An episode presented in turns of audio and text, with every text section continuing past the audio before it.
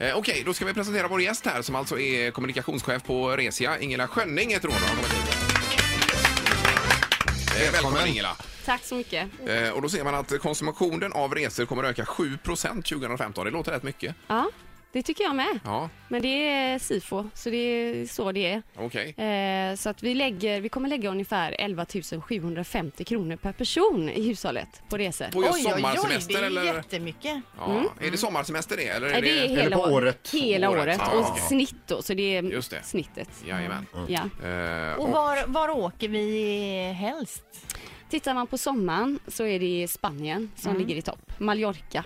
Det är Mm. fortfarande det som drar allra mest. Ja, det är Ja. rätt otroligt alltså. Ja, efter alla faktiskt. År. Ja, Men och- hade det en dipp ett tag och har kommit tillbaka igen eller hur är Nej, det? men det har ändå hållit sig ganska s- konstant. Spanien så har gjort det.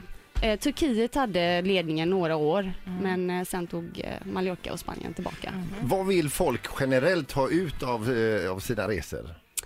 Alltså allra mest så är det faktiskt sol och bad man vill ha. Mm. Men sen ser vi nu eh, att det är en liten trend som går att man också vill ha storstad på sommaren. Så att storstadsresorna ökar ganska mycket. För jag tycker att man vill ha en kombination. Jag vill liksom inte hamna på något så här f- superfint hotell med bara sol och bad och ingenting att göra utan jag vill e- egentligen också ha närheten till en stad, både och. Mm. Var ska man åka då?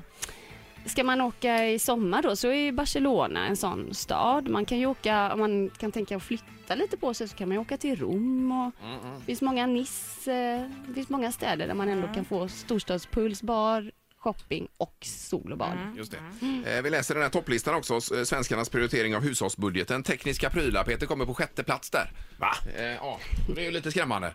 Eh, Och sen så går man uppåt, eh, kultur, ev- eh, kulturella evenemang på femte plats, restaurangbesök fyra, möbler och inredning till hemmet på tredje plats, eh, kläder och skor på andra plats, Linda, och utlandsresor på första plats. Det är ju rätt otroligt. Ja, Det är det visst vi är det. lägger mest pengar på då Ja. alltså. Ja, När, när man har betalt liksom hyra och Mm. mat och sånt. Och Så är alltid det- tråkiga som du sa innan här. Alltid tråkiga, precis. Då är det Då har du resehyra. nästan, man kan säga att du har valt rätt bransch att Ja, jobba eh, i. eller hur? Ja, Ja, visst. Mm. jag tycker det. Det känns väldigt bra. Sen står det om kryssning, sommarens nya charter. Är det Ja. Mm. någonting kryssning?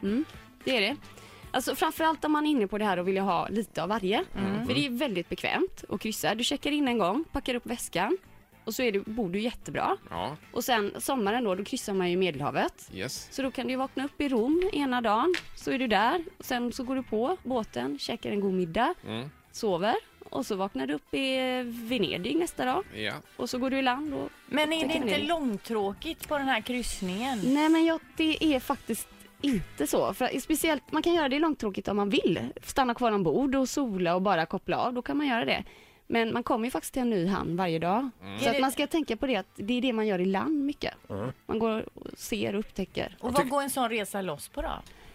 Det är, s- kryssar man eh, på sommaren i Medelhavet så kan man faktiskt titta för 1000 kronor om dagen om man tänker per person då. Mm. Så får du boende och maten ingår ju också alltid när man Mm. kryssar. Mm-hmm. Så att det behöver inte vara dyrt. Men Nej. det kan vara dyrt. Man kan välja jättelyxiga Ja. kryssningsfartyg. Mm. Ja, ja, då kan det vara säkert. jättedyrt. Ja, precis. Jag Nej, tycker det låter ganska härligt. Ja, det gör Ja. det när du lägger upp det så. Jag bara tänker att man känner sig inlåst och så på en Ja, båt. Och men eh, vad det, är. jag, jag trodde också det innan jag Ja, hade ja. testat. Men det, är- man gör det lite själv som man vill alltså. Ja, ja. Man kan kliva av där eh, i Venedig med sin Mm. kamera på magen. Och Precis. så runt där och sen, och sen kliva på rätt in, sin, e- in i sin egen lägenhet där och För så jag- puttra vidare. Va? Precis. Som, som är sjösjuk då?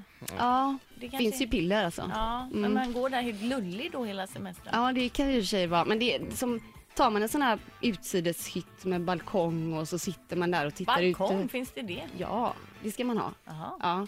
Och så en liten drink kanske i handen. Det glömmer Får man bort ta att med det sin gungar. klotgrill och ställa på Aj, balkongen? Ja, tveksam till det alltså. Ett poddtips från Podplay. I fallen jag aldrig glömmer djupdyker Hasse Aro i arbetet bakom några av Sveriges mest uppseendeväckande brottsutredningar. går vi in med hemlig telefonavlyssning och, och då upplever vi att vi får en total förändring av hans beteende. Vad är det som händer nu? Vem är det som läcker? Och så säger han att jag är kriminell, jag har varit kriminell i hela mitt liv men att mörda ett barn, där går min gräns. Nya säsongen av Fallen jag aldrig glömmer på Podplay.